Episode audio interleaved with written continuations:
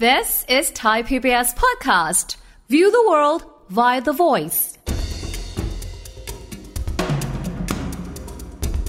จริงแล้วบิตคอยน์หรือคริปโตเคอเรนซีอื่นเนี่ยครับมันมี use case ครับคือมันมีการใช้งานมีแต่ว่ามันยังไม่เข้าขั้นที่เขาเรียกว่าเป็น mass adoption คือหมายถึงว่าคนทั่วไปเนี่ยใช้กัน มันอยู่ในแค่วงจำกัดเท่านั้นนะครับคราวนี้พอมันมีเขาเรียกว่าเงินในอากาศ เงินฟรีมันเข้ามาเนี่ยครับ มันก็เลย ลักษณะของการเก็งกำไร และพอมันไม่มีพื้นฐานที่รองรับที่มันแน่นพอ มันก็เข้าสู่ขาลง ด้วยตัวคุณสมบัติของสินทรัพย์ดิจิตอลที่มาทำงานบนบล็อกเชนเนี่ยมันสามารถทำงานโดยที่มันไม่มีเรื่องของ regulator ไม่มีกฎหมายกำกับดูแล เพราะฉะนั้นมันก็ผมบอกได้ว่ามันถูกจะถูกใช้เป็นเครื่องมือในการหลอกลวงเนี่ยหรือฉ้อโกง เป็นไปได้ประชากรโลกตอนนี้มีประมาณ7,000ล้านคนเจ็ดพันล้านคนใช่ไหมครับหนึ่งพันกว่าล้านคนเนี่ยไม่มีบัญชีแบงค์นะ เป็นผู้ unbanked นะ พวกเนี้ยไม่มีบัญชีธนาคารนะครับครับ แต่เขาเข้าถึงอะไรครับอินเทอร์เน็ต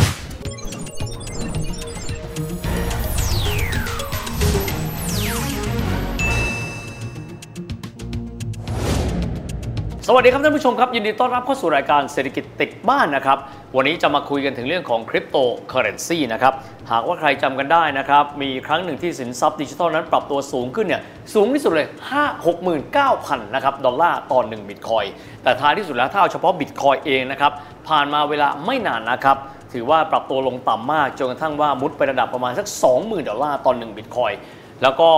เหรียญดิจิทัลอื่นเองก็ปรับตัวลดลง นอกเหนือไปจากนี้ยังมีหลายๆกรณีด้วยกันนะครับ ซึ่งทำให้โลกหันมาตั้งคำถามใหม่ครับว่า ตกลงแล้วเนี่ยคริปโตเคอเรนซีเอง จะสามารถที่จะเป็นสกุลเงินทางเลือกต่อไปได้อีกหรือไม่ มันถึงการอวสานแล้วหรือยัง หรือมันเป็นเพียงแค่เทส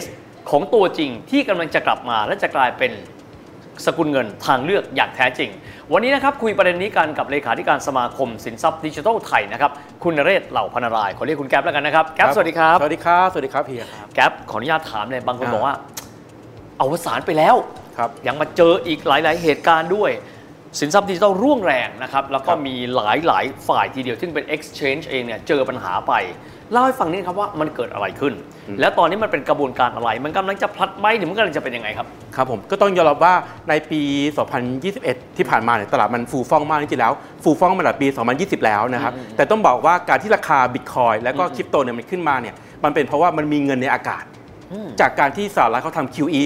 จำได้ไหมเฮียอัดฉีดสอัดภาพฉีดคล่องเข้าเข้าไป มาเพราะว่าตอนนั้นโลกมีปัญหาโควิดโอ้ยครับเศรษฐกิจโลกจะเอายังไงไม่รู้ฉันอัดฉีดเงินเข้าไปก่อนอ่า อ่าคราวนี้มันก็มีประเด็นที่ว่าชาวอเมริกันได้เช็ค 5,000 ดอลลาร์ ปรากฏครับเข้า exchange ครับ ไปซื้อบิตคอยน์เอาไปลงทุน บางคนไม่ได้เดือดร้อนอะไร ฉันก็ไปซื้อบิตคอยน์แล้วกันอ๋ออ่าราคาก็เลยพุ่งขึ้นมาระดับหนึ่ง คราวนี้พอราคาขึ้นมาแล้วพวกอย่างที่เป็นกูรูตอนเนี้ย อีลอนมัสก์คุณไมเคิลเซเลอร์เฮ้ยราคาเริ่มขึ้นมาแล้ว ซื้อบ้างเกิดอาการซื้อตามกัน ราคาก็เลยค่อนข้างจะแบบขึ้นมาแบบกึ่งกึ่งๆฟองสบู่โอ้นึกออกแล้วกึ่งกึ่งฟองสบู่แต่ว่าจริงๆแล้วบิตคอยน์หรือคริปโตเคอเรนซีอื่นเนี่ยครับมันมี use case ครับคือมันมีการใช้งานอืมมีแต่ว่ามันยังไม่เข้าขั้นที่เขาเรียกว่าเป็น mass adoption คือหมายถึงว่าคนทั่วไปเนี่ยใช้กัน มันอยู่ในแค่วงจำกัดเท่านั้นอืมนะครับคราวนี้พอมันมีเขาเรียกว่าเงินในอากาศ เงินฟรีมันเข้ามาเนี่ยครับมันก็เลย ลักษณะของการเก็งกำไร และพอมันไม่มีพื้นฐานที่รองรับที่มันแน่นพอ อืมมันก็เข้าสู่ขาลง เกิดเหตุการณ์มาแบบนี้เมื่อสักครู่นะครับ ชอบคำนี้มากเลยติดใจบอกว่ามี use case มีความหมายว่ามันถูกครับนำไปใช้จริงเสมือนสกุลเงินที่เป็นสกุลเงินเฟียสคือครับเงินที่เราจับต้องได้ครับ use case หลักๆณเวลานี้ซึ่งมันก่อโตกันมาในช่วงเริ่มต้นครับวันนี้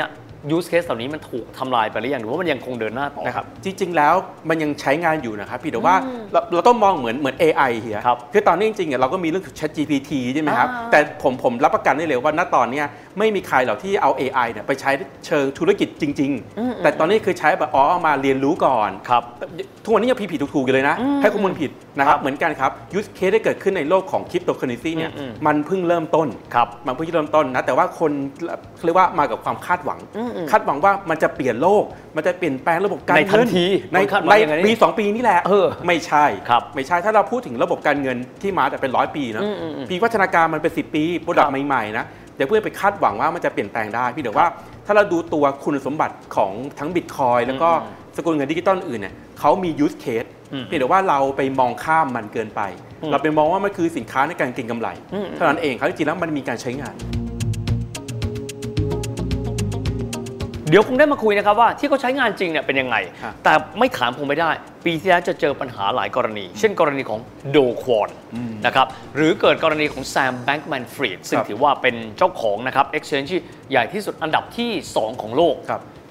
เกิดอาการล่มสลายลงของสองส่วนลูน่าเทอร่าต่างๆ เหล่านี้ สิ่งนี้มันกำลังจะบอกอะไรแล้วครับกำลังจะบอกว่าคัดตัวที่ไม่ใช่ตัวจริงออก ตัวจริงยังอยู่ หรือกำลังจะพูดว่าปัญหาที่อยู่เบื้องหลังคริปโตเคอเรนซีเนี่ยมันมีอยู่จริง และต้อครังบแก้ไขต่อครับ จริง ๆ ต้องบอกว่าตัวสินทรัพย์ดิจิตอลหรือคริปโตเคอเรนซีเนี่ยเขาไม่ได้ผิดอะไรนะฮะอืมผิดที่คน คนโอเคนำไปใช้อืมนะครับเราเคยได้ยินช่วงที่ผ่านมาใช่ไหมครับว่ามันมีการหลอกลวงลงทุนอืมไม่ว่าจะฟอเร็ก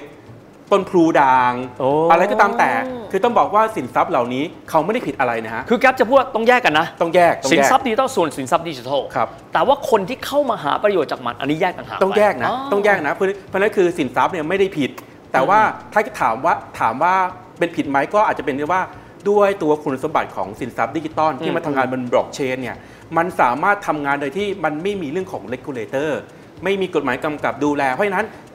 มันก็ ผมบอกได้ว่ามันถูกจะถูกใช้เป็นเครื่องมือในการหลอกลวงเนี่ยหรือฉ้อโกงเป็นไปได้ นึกออกละแต่อย่าให้ไปอย่าไปโทษตัวสินทรัพย์อืมๆขอให้โทษบุคคลครับบุคคล ก็เหมือนเงิน fiat เนี่ยเราก็ใช้เงิน fiat คือเงินที่เราจับอยู่ทุกวันนี้นะฮะครับก็ใช้ได้แต่ขณะเดียวกันก็มีมิจฉาชีพครับที่มาเล่นตลกกับมันครับหาผลประโยชน์ก็คงเหมือนกันใช่ครับทีนี้ของมาดูโลกปกติกันบ้าง ว่าวิวัฒนาการของตัวคริปโตเคอเรนซี ตอนนี้ราคามันตกลงมาต่ำมาก เรียกว่าครับกว่าครึ่งหนึ่งของ peak ของมันที่ 69,000 ดอลลาร์ต่อหนึ่งครับบิตคอยน์เท่าบิตคอยน์อย่างเดียวนะฮะครับ ตอนเนี้ยมันกำลังมะงุมมะงาหราเนี่ยมันกำลังหาดุลยภาพใหม่มันกำลังทำอะไรอยู่ครับ นะตอนนี้ก็เรียกว่าถ้าเป็นเรื่องของการลงทุนเนี่ยเขาเรียกว่าช่วงพักตัว ในการที่จะพักเขาเรียกเพื่อพักตัว ให้เพื่อให้มันเข้าสู่พื้นฐานที่แท้จริง เมื่อกี้ผมโอเคผมเติมให้นะครับ ไม่ได้ลงมาครึ่งหนึ่งนะครับ ลงมา 75%ครับโอ้โหมากกว่าครึ่งลงมา3ใน4สามในสี่นะครับ ก็เรียกว่าทุกแต่ทุกครั้งที่บิตคอยน์มีการปรับตัวเข้าไปสูงมาจากการเก็งกำไรนะครับ แต่ทุกครั้งที่เขามีการกลับเข้ามาเนี่ยครับมันจะมีเขาเรียกว่ามี narrativeเรียกว่ามีธีมใหม่เกิดขึ้นอ่าโอเคอะไรเงี้ยอย่างช่วงที่ผ่านมาเนี่ยครับก่อนหน้าเนี่ยช่วงที่บิตราคาบิตคอยน์ไปขาขึ้นในช่วงปี 2016-17 ครับ ตอนนั้นเนี่ยมีแต่รายย่อยเข้ามาเก็งกำไรอืม แต่ในช่วงปี 2020ถึง21 เราเริ่มเห็นอย่างอีลอนมัสก์อืมเราเริ่มเห็นบริษัทจดทะเบียนในตลาดหลักทรัพย์เข้ามาลงทุน เพราะว่าครับเขามองว่ามันเป็นสินทรัพย์ที่สามารถที่จะเอาชนะเงินเฟ้อได้อ๋ออัอันนี้ก็ use case แล้วแล้วก็มีธนาคารอ่าที่เข้ามาบริการในเรื่องของคริปโตเคอเรนซีอันในสวิตเซอร์แลนด์ครับอ่าสามารถฝากคริปโต เห็นก็บอกมี crypto bank ใช่ไหมใช่ ถูกต้องมี custodian อ่าครับมีนะครับ แล้วก็ตอนนี้ก็ในสิงคโปร์นะครับก็ สามารถที่จะซื้อขายคริปโตอย่างถูกต้องตามกฎหมาย เพราะล่าสุดฮ่องกงครับฮ่องกงก็เปิด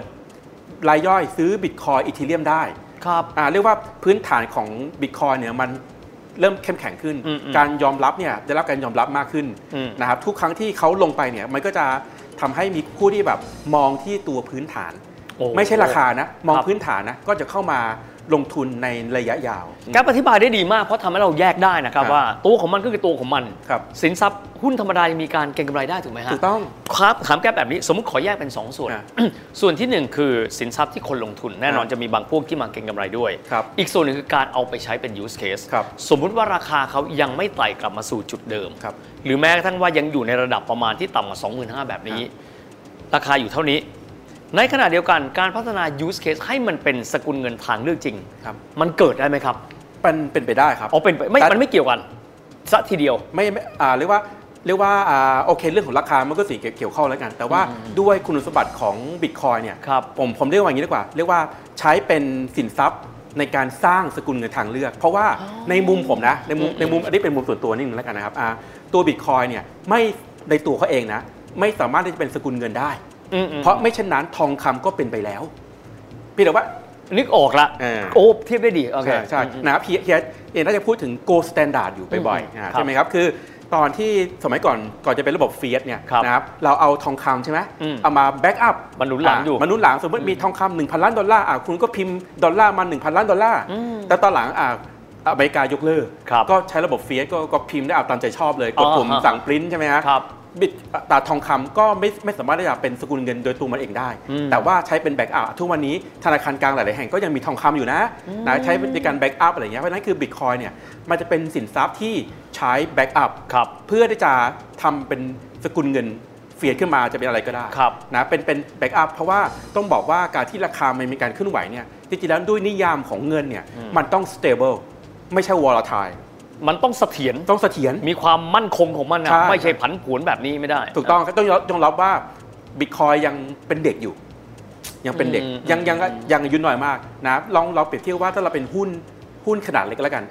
ความเหวี่ยงของราคาเนี่ยมันจะค่อนข้างเยอะครัแต่บถ้าเราเป็นหุ้นบิ๊กแคปจะสังเกตว่าราคามันจะค่อยๆไปอะอ๋อมันหนักหแน่นึ่นงเปอร์เซ็นอยู่ต์นะสองเปอร์เซ็นต์มันก็อ๋อออยู่ตัวแล้วอะไรอย่างเงี้ยนะครับเพราะฉะนั้นบิตคอยน์ในมุมผมเนี่ยมองว่าเป็น asset ในการ backup ครับเพื่อที่จะสร้างสกุลเงินที่ผมใช้ว่าเป็นทางเลือก ผมไม่ได้บอกว่าดอลลาร์จะเป็นแบงก์กงเต็กไม่ใช่ยูโรจะเลิกใช้เงินบาทไม่มีไม่ใช่ แต่ว่าจริงๆแล้วบิตคอยน์ถือว่าเป็นสกุลเงินทางเลือกของคนกลุ่มหนึ่งครับพี่เฮียเชื่อไหมอืมอืมประชาประชากรโลกตอนนี้มีประมาณอะ7,000ล้านคนเจ็ดพันล้านคนใช่ไหมครับหนึ่งพันกว่าล้านคนเนี่ยไม่มีบัญชีแบงค์นะ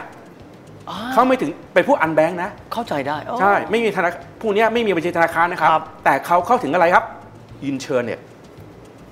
โอ้โหเข้าใจแล้วเข้าถึงอิแล้วนเทอร์เน็ตเข้าใจนะเพราะฉะนั้นคือเขาเข้าถึงอินเทอร์เน็ตเนี่ยเขาก็สามารถใช้บิตคอยน์เป็นทางเลือกเขาได้ และมีจริงๆแล้วมีตัวเลขนะว่าครับประชากรทั่วโลกอีกเป็นพันล้านคนนะ ที่ suffer กับ hyperinflation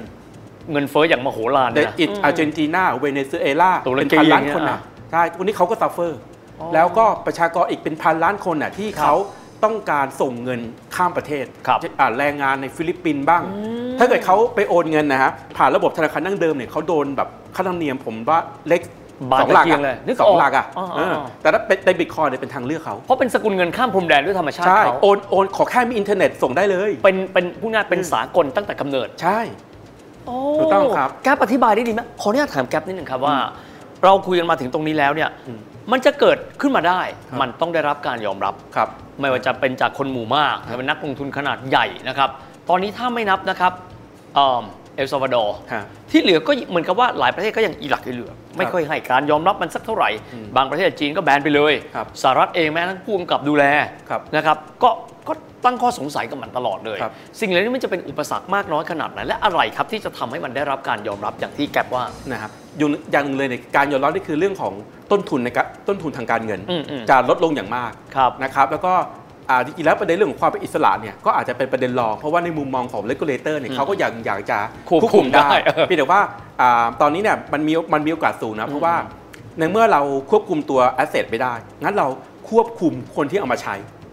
อย่างเช่น ถ้าเกิดเราเปิดบัญชี exchange ในเมืองไทยเนี่ยอะเฮียก็ต้อง KYC ส่งบัตรประชาชนครับนะในวิสิทธิเวคินนะที่ไปที่นี้อะไรอย่างนี้อืมเผื่อเฮียเอาไปฟอกเงินจะได้จับจะได้จับได้ เข้าใจมีฟุตพิ้นวีฟุตเป็นได้อ่าโอเคใช่อันนี้คือตอนนี้เป็นแนวทางที่ regulator ทั่วโลกเนี่ยเขาก็พยายามทำแล้วก็จริงๆแล้ว exchange ทั่วโลกก็พยายามจะเข้ามาตรงนี้นะไม่แต่คุณซีซี่ ก็ไปตะเวนเลยนะ ไปเจ้าทั้งฉางเผิงนี่นะ ใช่ คุณซีซี่ก็ไปทั้งดูไบไปบาห์เลน ไปในยุโรปอ่าเนี่ยสร้างการยอมรับเฮียเฮียเฮียซีซี่ก็พยายามเข้าอเมริกา เพราะว่าอย่างเงี้ยเฮีย เพราะว่าวันที่ตลาดคริปโตถึงจุดพีคนะอืมอืมมูลค่าตลาดมันนะครับอยู่ที่3 3 trillion 3สามล้านล้านดอลล้าลานร์เลยเหรอะคือคือมีคือสามแล้วมีศูนย์อีก 12 ตัวใช่สามล้านล้านดอลลาร์นะดอลลาร์ไม่ใช่บาทดูเหมือนเยอะใช่ไหมครับอ่าสามล้านล้านดอลลาร์เนี่ยหนึ่งล้าน เท่ากับหุ้น Big Tech 3 ตัวนะครับ Meta อืม Alphabet Amazon 3 ตัวอืมเท่ากับ Bitcoin ครับหนึ่งตัวเท่ากับตลาดคริปโต แต่เม็ดเงินใน Wall Street มันเท่าไหร่อะ40ล้านล้านถ้าผมผมผมจะเปรียบเทียบครับว่าตอนเนี้ยเงินของเงินของตลาดคริปโตนะมันเหมือนเป็นแค่แบบสระว่ายน้ำแต่เงินเม็ดเงินทั่วโลกอะผมมองเป็นทะเลสาบคราวนี้เงินจากทะเลสาบอะมันไม่ลงไปสระว่ายน้ำหรอกถ้าคไม่รับมีเลกูเลเตอร์คราวนี้พอมีเลกูเลเตอร์เนี่ย ลองเฮียสมมติว่าเฮียเป็นผู้จัดการกองทุน ครับหรือผู้จัดการแบงค์ที่มีมีเงินลูกค้าหมื่นล้าน สมมติ 1%ขอลงทุนบิตคอยน์แต่เฮียต้องไปตอบคำถามเพราะว่าเฮ้ยมันยังมันยังเทาๆนะมันยังไม่มีกฎหมายนะลงไม่ได้ ครับ แต่ถ้าตรงนี้เคลียร์เมื่อไหร่ปุ๊บนะเงินตรงเนี้ยมันจะเข้าไปและตลาดมันจะใหญ่ขึ้น อืม เพราะตลาดใหญ่ขึ้นการยอมรับจะมาข้อครหาที่ว่ามันมีการปั่นราคาอะไรพวกนี้จะก็จะหายไปอืม ผมจะมองว่าการมี regulator เนี่ยเป็นสิ่งที่ดีครับ นะครับอย่างน้อยคือคุมคนที่เอามาใช้ มีเวลาตรงนี้สั้น ๆ อีกสักนิดนึงครับแก๊ปเวลาคนไทยติดตามข่าวเรื่องคริปโตเคอเรนซีจะมองเฉพาะราคาขึ้นลงอ่าเห็นเหมือนเป็นสินทรัพย์ในการเก็งกำไรอ่าถ้าเกิดว่าจะบอกคนไทยว่าติดตามข่าวคริปโตเคอเรนซีควรติดตามในมิติใดเป็นพิเศษครับอยากให้ดู use case คือคือผมเข้าใจนะว่าหลายคนก็โฟกัสราคานะแน่นอนแบบโอ้เนี่ยสามหมื่นแล้วเห็นเป็นสินทรัมื่พนย์การลงทุนสามหมื่นสี่หมื่นแล้วเอาทำ high หนึ่งล้านแล้วอะไรเงี้ยแต่อยากให้ดูการใช้งาน เพราะครับว่าราคาจะไม่ไปแบบยั่งยืนได้เลย ถ้ามันไม่มีการใช้งานจริงๆอืมนะครับ ก็ถ้าบิตคอยน์เนี่ยก็ จะมีในการใช้งานอาจเป็นสกุลเงินทางเลือกอะครับเป็น asset ในการสร้างสกุลเงินส่วนหรืออื่นๆอันนี้ผมมองเป็นเทคโนโลยีครับนะเช่น smart contract เราสร้างระบบการเงินทางเลือกนะครับอ่าสร้างระบบอินเทอร์เน็ตที่เป็น decentralized อืมสร้างสินทรัพย์ใหม่ๆที่เป็น NFT อืมนะครับตรงนี้เนี่ยโอเคมันมีเรื่องของการทำราคา แต่ผมอยากให้โฟกัสที่การใช้งาน เพราะว่าตรงเนี้ยมันคือปัจจัยที่ทำให้ตัวคริปโตสินทรัพย์ดิจิตอลเนี่ย ไปได้อย่างยั่งยืนอืมเออชัดเจนมากวันนี้เปิดครับโลกทัศน์เยอะแยะมากมายทำให้เราได้เห็นนะครับ สินทรัพย์ดิจิทัลคริปโตเคอเรนซีในมุมที่เราอาจจะไม่เคยเห็นครับวันนี้ต้องขอบคุณนะครับท่านเลขานะครับครับนเรศด้วย ขอบคุณมากขอบครับคุณแก๊ปคครัรับบขอบคุณครับนั่นเป็นภาพรวมของรายการเราในวันนี้นะครับ บางครั้งต้องบอกว่าเราเห็นแต่เปลือกของมัน เห็นแต่ตัวราคาการขยับขึ้นการปรับตัวลง แต่จริง ๆ แล้วเราจะดูแค่ด้านเดียวไม่ได้ เพราะที่สุดแล้วเป้าหมายของมัน คือการเป็นสกุลเงินทางเลือก เพื่อให้หลายคนสามารถเข้าถึงระบบการเงินได้นั่นเองสำหรับวันนี้เวลาหมดลงแล้วนะครับ แล้วพบกันใหม่โอกาสหน้า สวัสดีครับ